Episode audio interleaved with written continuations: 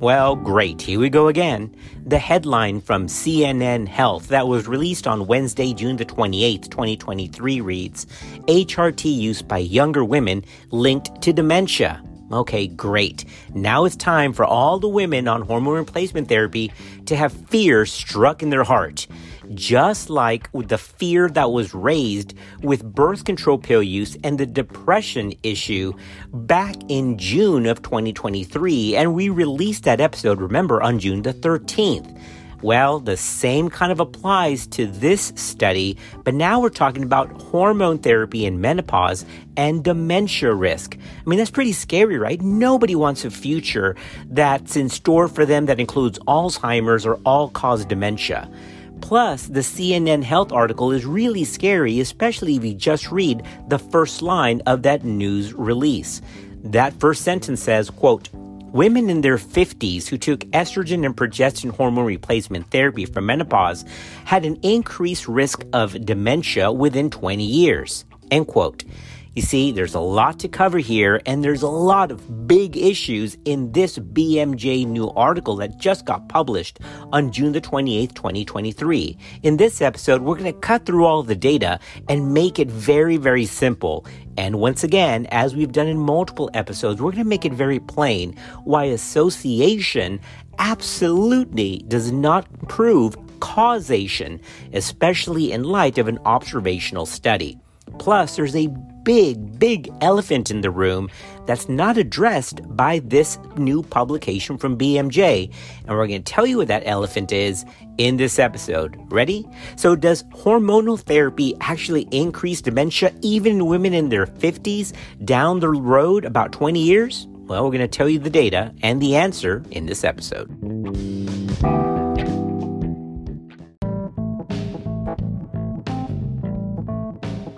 Medicine moves real fast. We're here to help us all keep up the pace. This is Clinical Pearls. Hey, it's Ryan Reynolds, and I'm here with Keith, co-star of my upcoming film, If, only in theaters May 17th. Do you want to tell people the big news?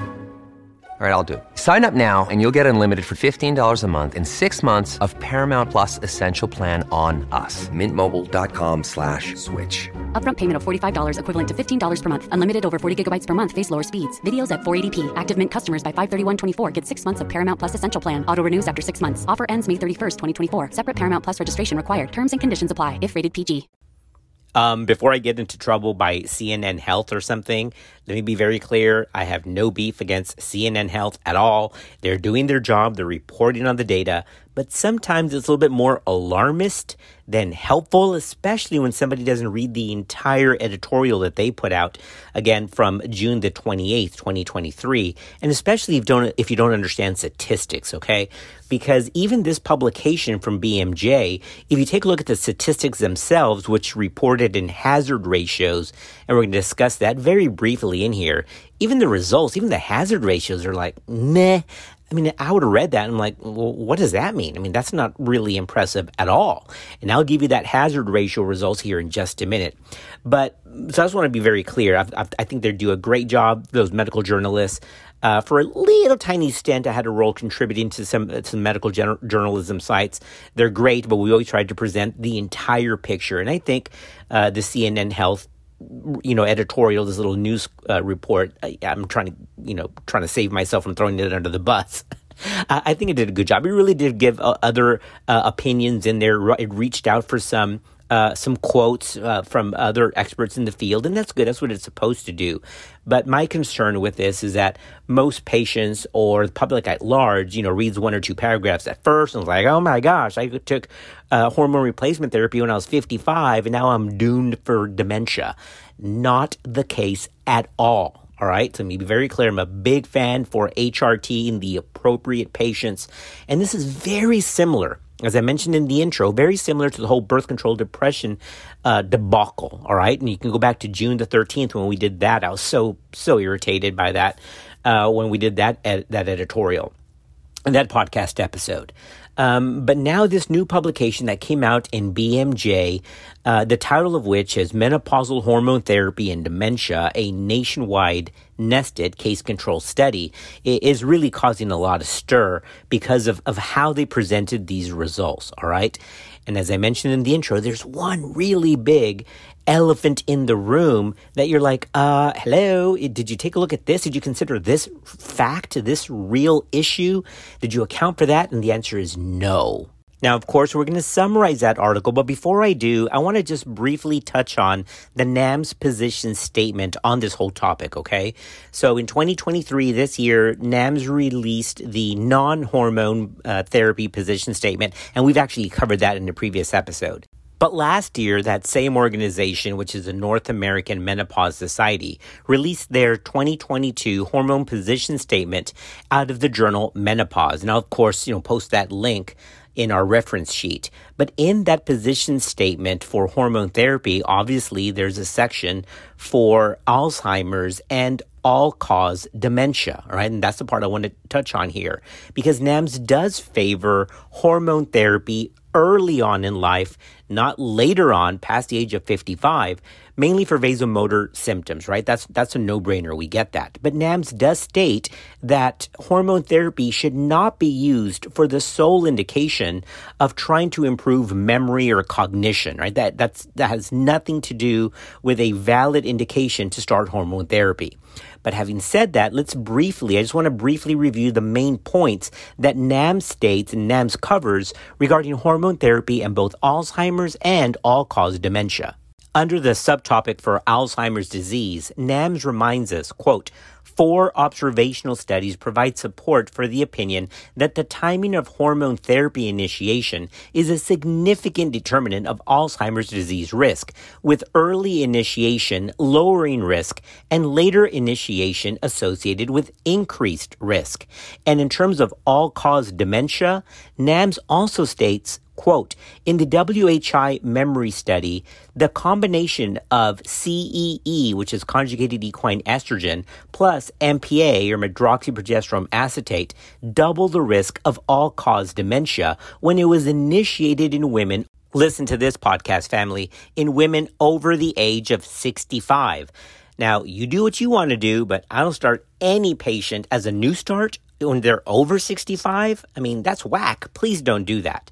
Now, NAMS continues to say, quote, whereas conjugated equine estrogen alone did not significantly increase the risk of dementia. All right, so let's stop there for a minute. So the short of it is, look, it seems to be for Alzheimer's if you started early. Most observational studies say there's really a protective issue there. Don't start it later.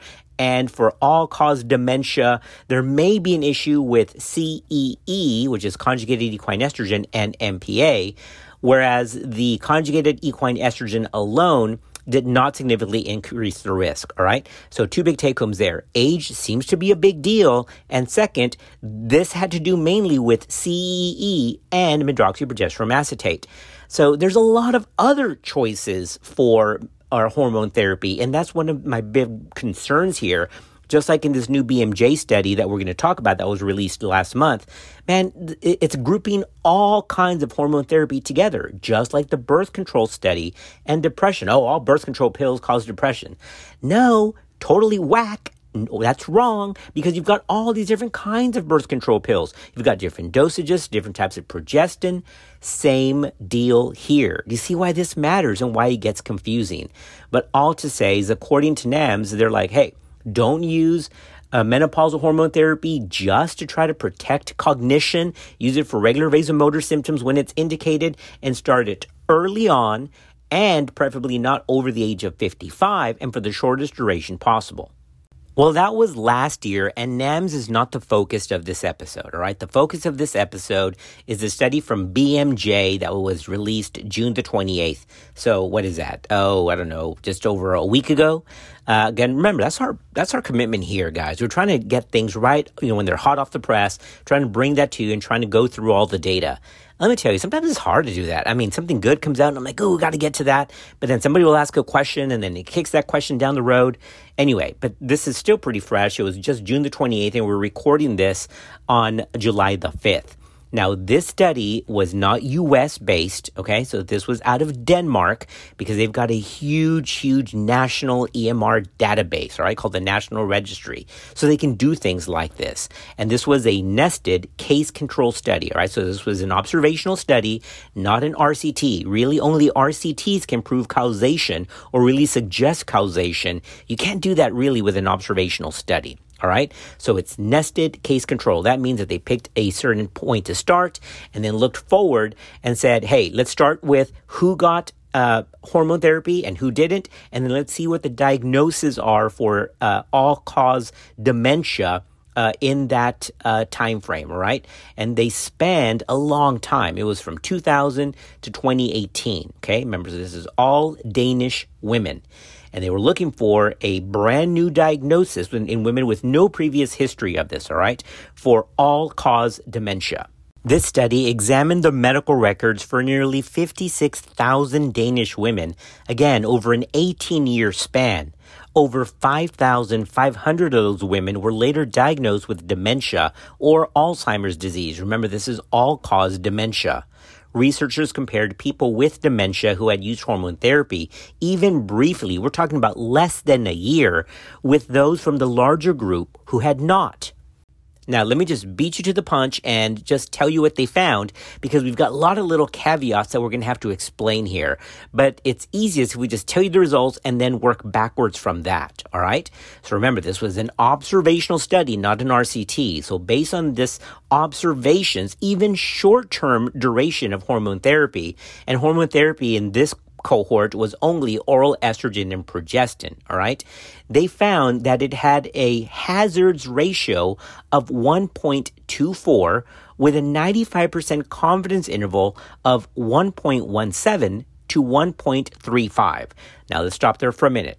Now, what does all that mean? Okay, so let's take first the hazard ratio, right? So there's several ways to report likelihood of developing something between an exposed cohort and a non-exposed, right? So some use relative risk, some use odds ratio, some use hazards ratio, and they are not interchangeable, although they are very similar. All right. The short of it is odds ratio reports that just the odds of developing something. Relative risk is more precise in terms of not just an odd of getting something, but here's the true relative risk of you developing a condition. Whereas the hazard ratio is a little bit different. It's a little bit broader because while odds ratio and relative risk take a look at the end result of the study, what happened at the end of the reporting interval, hazards ratios all throughout the study interval. All right. Also say they're super similar but yet different. All right, and they're not interchangeable. But the take-home answer here is between an exposed cohort and the non-exposed cohort, the higher the number above 1, the greater the chance of developing something in the exposed cohort. Yes, everybody gets that. And the lower from 1, the more protective is the exposure or the condition, right? So if you have a hazard ratio of 2, then the exposed cohort is twice as likely to have an event occur. Or if it's 3, it's 3 times more likely and so forth, all right? So in general, any hazard ratio, just like odds ratio, that includes 1, in other words, between 1.0 and 1.99, it's considered suggestive but not really impressive, all right? Because you're like, well, it's still 1. So the hazard ratio was 1.24. Remember, the closer to 1, the more null the effect. And the 95% confidence interval, it goes the same thing. The higher it is away from 1, the more likely that what you have found is a true association, all right? So if you said there's a hazard ratio of 5, you're like, whoa. And the confidence interval spans from 4 to 9, you're like, man, that's really something. That it's all moving in the same direction away from 1, all right? But if the confidence interval is close to 1 and or includes 1, then it's you're like, well, that's interesting, but it doesn't really mean anything, all right? So here, remember, the 95% confidence interval was 1.17 to 1.35 with an overall hazard ratio of 1.24. Did I lose all of you with a bunch of numbers and statistics? Because I think I bored myself with that last one. All to say, even if you just look at those numbers, you're like, I mean, 1.24? Yeah, I mean, it's significant. It's above one, but like not by a lot. And when you consider, just like with depression, not picking on any one gender, just letting you know the facts, right? Just like depression, who's more likely to be depressed, men or women? And it's women. Just statistically, probably because men just don't get help. Honestly, it's probably underreported. Let's call it what it is. Although there are some hormonal factors of why women are more likely to get it. But the same holds true for Alzheimer's. Who's more likely to get Alzheimer's? Elderly men or women? It's women by far. Alzheimer's disease is twice as common in women than in men. So do you see what's going on here? You put all these things together, even with a hazard ratio of 1.24, and you're like, man, not even that's impressive. And we haven't even started to go into the other caveats. But that's what they found, and that's what's making the headlines, that hormone therapy, and again, like all hormone therapy, no, just oral estrogen and progestin, and just the types that they used, it doesn't even go over or explain any of the other available types, had a hazard ratio of 1.24. Not all that impressive, especially when we consider that Alzheimer's happens already twice as common, or it happens twice as frequently in women than in men. All right, now I think I'm done with numbers for a little while because I don't want to lose anybody else because talking about numbers is super boring. But there are two big things here that they did find that have to be stated. And the first is that the risk was there even when the use was at or less than a year of hormone therapy. Okay, so keep that in mind because that's not even biologically plausible to be linked to long-term dementia risk, right? So it's too small of an exposure to be considered clinically significant based on all the years of other data, all right? So that's the first thing, is that they found the risk was higher at even less than a year. And the second thing that they did find is that the longer that they did use hormone therapy, then the risk did increase all the more, which is why you started early and for the shortest amount of time possible is what NAMS says and what all the experts traditionally choose to do, okay? Now, remember, this was an observational study. But the better way to study this and study anything, of course, is by RCTs, where you can really control a lot of confounding variables or control them much better than in an observational study. So I want to report on a couple of RCTs here that looked at this specific issue because this can give us a lot more guidance, a lot more clarity here, all right? So let's cover the WHIMS general trial, that's W-H-I-M-S, the WHIMS, which stands for Women's Health Initiative Memory Study, and then the WHIMS-Y, which was a offshoot from that, which was that same name, Women's Health Initiative Memory Study, but in younger women. That's the WHIMS-Y study. So let's cover that when we come back. Many of us have those stubborn pounds that seem impossible to lose, no matter how good we eat or how hard we work out. My solution is PlushCare. PlushCare is a leading telehealth provider with doctors who are there for you day and night to partner with you in your weight loss journey. They can prescribe FDA-approved weight loss medications like Wegovy and Zepbound for those who qualify.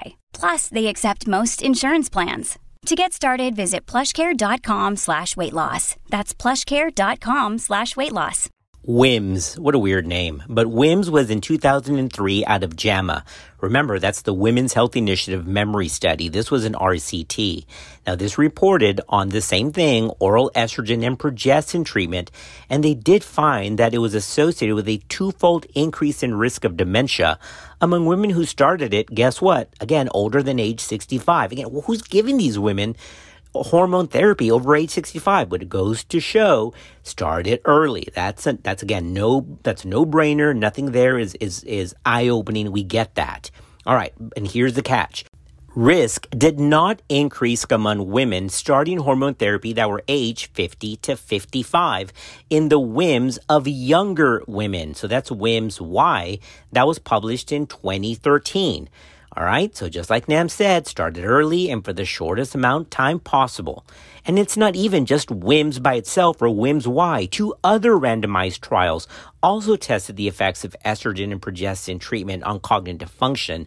And guess what? In both trials, cognitive function, quote, was not affected by hormone therapy compared with placebo, end quote. And I'll post these references again in our list. But one of those studies was published in, it was in PLOS Medicine, PLOS Medicine, and the chief author was Gleason. Guys, when we do this podcast, just for you to know, sometimes I have one laptop with like 12 windows up, or I've got two laptops up because we bounce back and forth between things. Even if there's a script on one of the screens, we're always going back and forth between different studies. And different references. So I think I pressed something and everything went blank and I temporarily panicked. So, but I'm back. I've got two screens up. And so one of it is my references and one is the script/outline. And by the way, this was very nice. Somebody sent me a message. They're like, hey, I got your references on the Google Drive. Thank you for doing that. I didn't realize how much references go into each episode. Yeah, man, let me tell you. I mean, it's a lot of work. No, we love to do it, not complaining, but yeah, and that's one of the things we've been talking about, putting that reference list for years, and finally, we got so many requests for putting that reference out to make it that public. Now we finally did, and it's not that we were being secret about it. It was just one more thing that I had to do. But I do like that you now all get to see the amount of work that goes into each episode, because each one of those references, we don't just like stick it on there. I mean, it's been vetted. We make sure that it's a good study, it's evidence-based, it's weighted appropriately, and then it goes into the list. Where was I? Oh yeah, the two randomized studies. So one was Gleason from PLOS One, and then the other study was by Henderson, and that was published out of Neurology. All right, these are the two other RCTs that found, hey man, there's nothing there. I don't see it. So observational studies are great; they're good for a certain thing, but RCTs are much better because you can try to control a lot of variables. We've got now the WHIMS-Y, we've got the Gleason study from PLOS Med, and then the study from Neurology that all have said, look, I just don't see any negative effect here between hormone therapy and cognition. Now, I don't want to make this episode too long because the last ones that I've done have been over 30 minutes, and I really don't like to do that. I think I get very vocal, and we're supposed to cut it off at 30 minutes, but sometimes they just let me go. I think the one recently we did was like 36 minutes, and I had no idea. I'm thinking they're going to edit stuff out. And then when it finally came out, I'm like, oh my gosh, it's 36 minutes long. No one's going to listen to that. So thank you for obviously listening to that. But sometimes I just get on this track and I can't get off of it. But let me give you now as we start getting ready to wrap this up, I'm going to give you the big elephant in the room here. All right. So podcast family, walk down this road with me. This is women who took estrogen and progestin oral formulations, right? And starting again as early as, 50 to 55. Fine. What's the number one reason that women likely took hormone therapy? Now, we don't have the indications here. They just kind of said, hey, you got the prescription, you didn't, and let's follow you forward, all right? So we didn't get the true indication of why they did it. But what is the most common reason why women use hormone therapy oral or systemic hormone therapy? It's hot flashes, right? That's the elephant in the room. Now, what does that have to do with it? Everything. Now, let's walk back to 2019 because there was initially something that was presented at NAMS, at their society meeting, that's the North American Menopause Society in 2019, that later became a publication that said, guys, the whole thing has to do with the vasomotor symptoms because night sweats, vasomotor symptoms, hot flashes, that is a signal. That's an outward manifestation of altered cerebral brain function. All right. So in other words, it's not the treatment for it. It's the original cause. It's the original symptoms that they were having for which they sought treatment of. So let's cover that whole issue, this big elephant in the room of how hot flashes could actually be the link here explaining the findings of this observational study and not the hormone therapy. Let's do that next.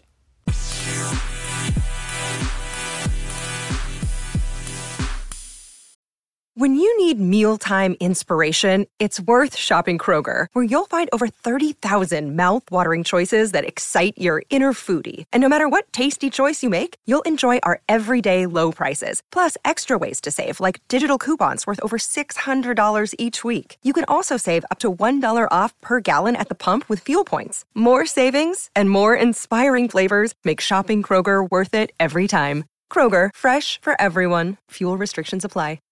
When NAMS held their annual meeting in Chicago from the 25th to the 28th of September 2019, researchers published data that night sweats, women who experienced night sweats and vasomotor symptoms, were more vulnerable to cognitive dysfunction as their sleep duration increased and progressed.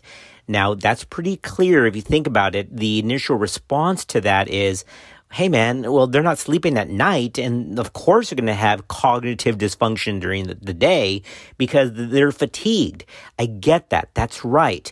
But it's the study that has been surrounding that actually links the vasomotor symptom, which leads to the night sweat, to impaired circulation. This is a cardiovascular risk factor, all right? Now, it's not just the estrogen depletion, it's how it works on the brain itself. So let me explain. So one is we have that 2019 publication from NAMS that said, yeah, women who wake up at night, who have a lot of night sweats, they have impaired memory for sure. But it's not because of just sleep quality. That is one thing, but it's deeper than that. It actually has to do with the altered brain chemistry and the signals that the brain sends that increases the patient's later development, not just of future cognitive dysfunction, but of poor cardiovascular health. Now, for this info, we can look at another 2019 study published out of the journal Menopause, and this study was the SWAN study, S-W-A-N.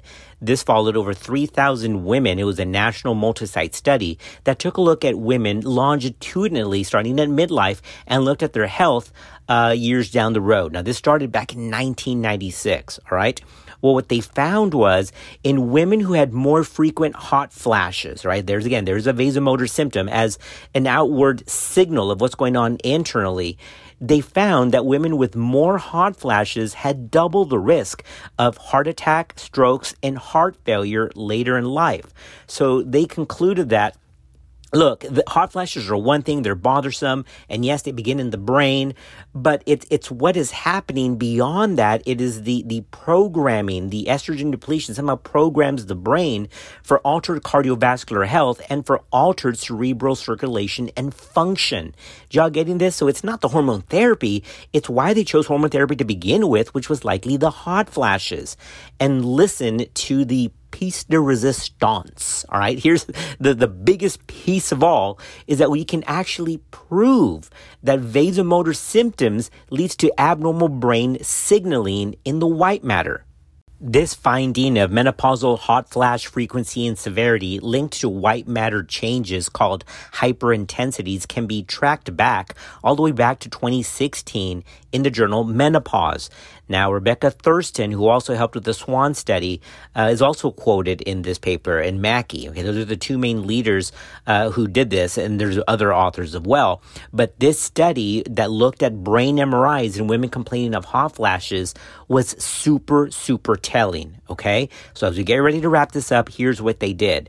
They took women who had complaints of hot flashes and then actually took a look at putting monitors on them to see when they actually could measure a kind of a hot flash flare, all right? So these were biological monitors that could track these kind of like little temperature elevations and vasomotor episodes, okay? Now, although the women self-reported an average of 3 hot flashes per day, the biological monitors sense an average about 8 per day during this study. And again, I'll post this in our reference list. But here's what they found. Results showed that when women had more hot flashes, as detected by the biological monitor, when they slept, remember that's that sleep pattern and that dysfunction, that dysregulation likely happens also during sleep, they found more, quote, white matter intensities, end quote, on their brain scan. You're like, oh, what the heck is a white matter intensity? That means that there's some kind of small vessel injury affecting the brain matter. Okay, so let me be very clear. First of all, if you are listening to this as a physician, an MP, a resident nurse, whatever, and you're having vasomotor symptoms, I don't want you to think, holy crap, that's super scary. I mean, if I'm having hot flashes at night, what does my brain look like? Because again, this is helpful. This is something that we're learning, but it does not mean, be very clear, that anybody who has these is absolutely doomed to dementia. So that's the good news, okay? But this is a significant finding that proves that vasomotor symptoms is not the problem. That's just the outward symptom. What's going on really are changes at the cardiovascular and cerebral vascular level, right? These are true vascular changes that affect brain tissue. So that study was published again in Menopause. The title was Menopausal Hot Flashes and White Matter Hyperintensities. And this is something to be aware of. This is why if you have severe hot flashes, talk to your physician. Talk to him about brain health. The question is what to do with that. Well, it's currently an investigation right now is how can we intervene with this? But it all goes back to, of course, keeping your mind active, active reading, active problem solving, all that definitely helps to build neuronal connections. And of course, there's a whole genetics component behind it as well. But I will be very clear for anybody listening with hot flashes, this does not mean that you are doomed to this. But the take-home message back to the original BMJ study is that it's likely not the hormone therapy. It's the original hot flashes themselves. And what's causing that, behind that, the scene, is the changes in vascular, in perfusion to the brain, all right? So menopausal hot flashes are linked to white matter hyperintensities that are directly proportional to the intensity and frequency of the hot flash. So now that we're at the end, podcast family, that is the elephant in the room, all right? Remember we said we're going to explain what's the elephant in the room here with this BMJ study, and it's this. It's that it's the hot flash themselves. The most likely reason why women took hormone therapy was the hot flash relief. And so it's not the medication. That's just the bandage. That's just the treatment, but it's the overall condition that's likely at fault here. As a final quote, podcast family, I want to read you from an editorial from BMJ in response to this new nested case control study, because this editorial really sums it up very nicely. Quote, previous observational studies have reported conflicting findings on the risks and benefits of hormone therapy with respect to cognitive function and dementia. Although Podhardy and colleagues' study was done carefully using national registries, the observed associations could be artifactual and should not be used to infer a causal relationship between hormone therapy and dementia risks. These findings cannot inform shared decision-making about use of hormone therapy for menopausal symptoms. Randomized clinical trials provide the strongest evidence of the effect of hormone therapy on dementia. Furthermore, brain imaging biomarkers might help to identify the effects of hormone treatment on dementia pathophysiology at an earlier stage, making assessment of the influence of dementia risk in trials of recently postmenopausal women feasible. End quote.